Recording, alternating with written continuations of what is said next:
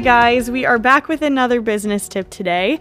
If you are wondering what the heck are these episodes for, you should go back and listen to episode 30, where I shared some updates about the podcast, including these new mini episodes that will be published every Tuesday and should be less than 10 minutes. Today's business topic is providing feedback, and I'll be talking a little bit about a concept called radical candor. Radical candor was created and written about by Kim Scott. I read her book about it probably a year and a half ago, and it definitely shaped the way that I now engage and provide guidance or criticism to peers and how I bring that into conversation with my manager. So, when providing constructive feedback or criticism, it's very important that you care personally. So, either caring about that individual, about the project or the program that your feedback is going to impact, but there has to be some personal buy in um, to make that feedback sincere and very genuine on the receiving end. Along with caring personally, you need to directly challenge, again, the person, project, or program um, that you're speaking about.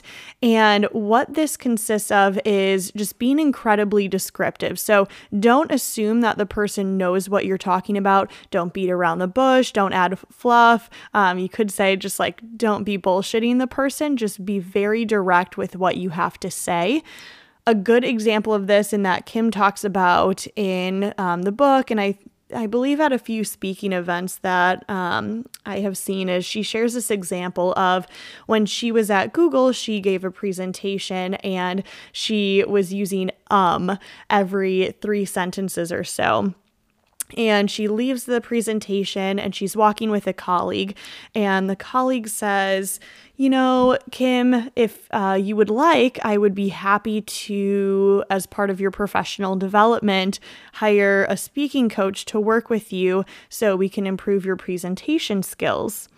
And when approached like that, Kim's response was, Oh, no, no worries, that's not necessary, uh, but thank you for offering.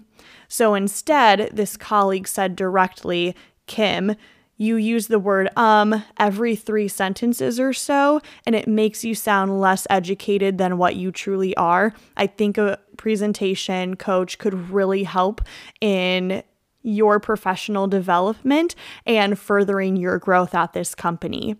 And when phrased that way, Kim responded very differently and said, Oh, like, great point. I'm very interested.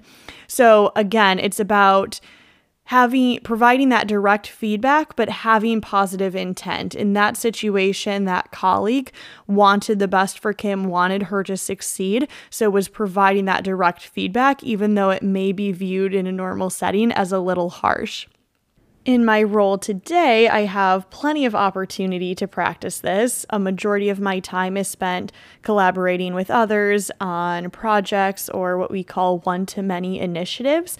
And in order for those to be successful, I have to have open communication, feedback, criticism with my peers, and they have to feel open to doing the same with me.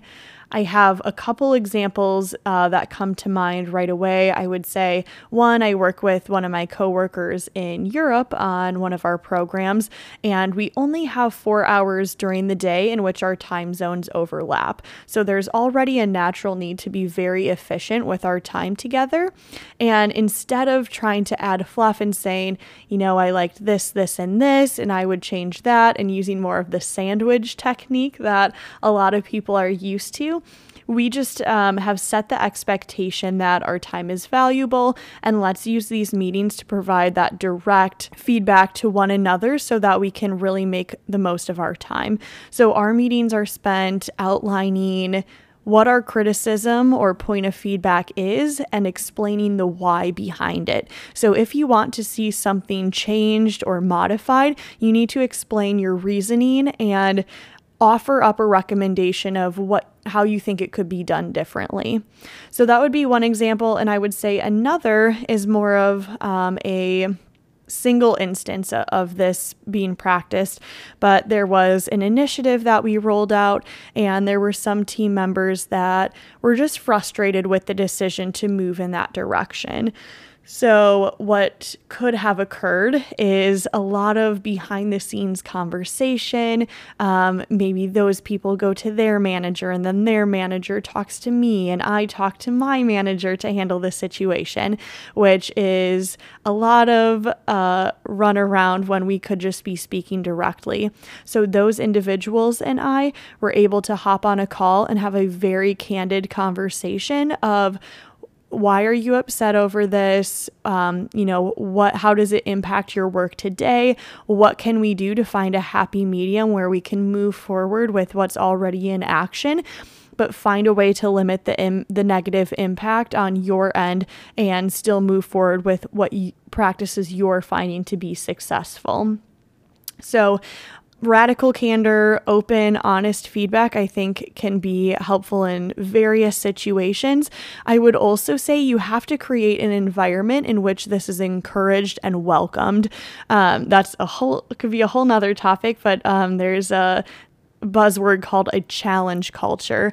And you have to be able to foster a work environment where this doesn't come across as attacking. So you yourself have to be very open to people's criticism when they're providing it to you.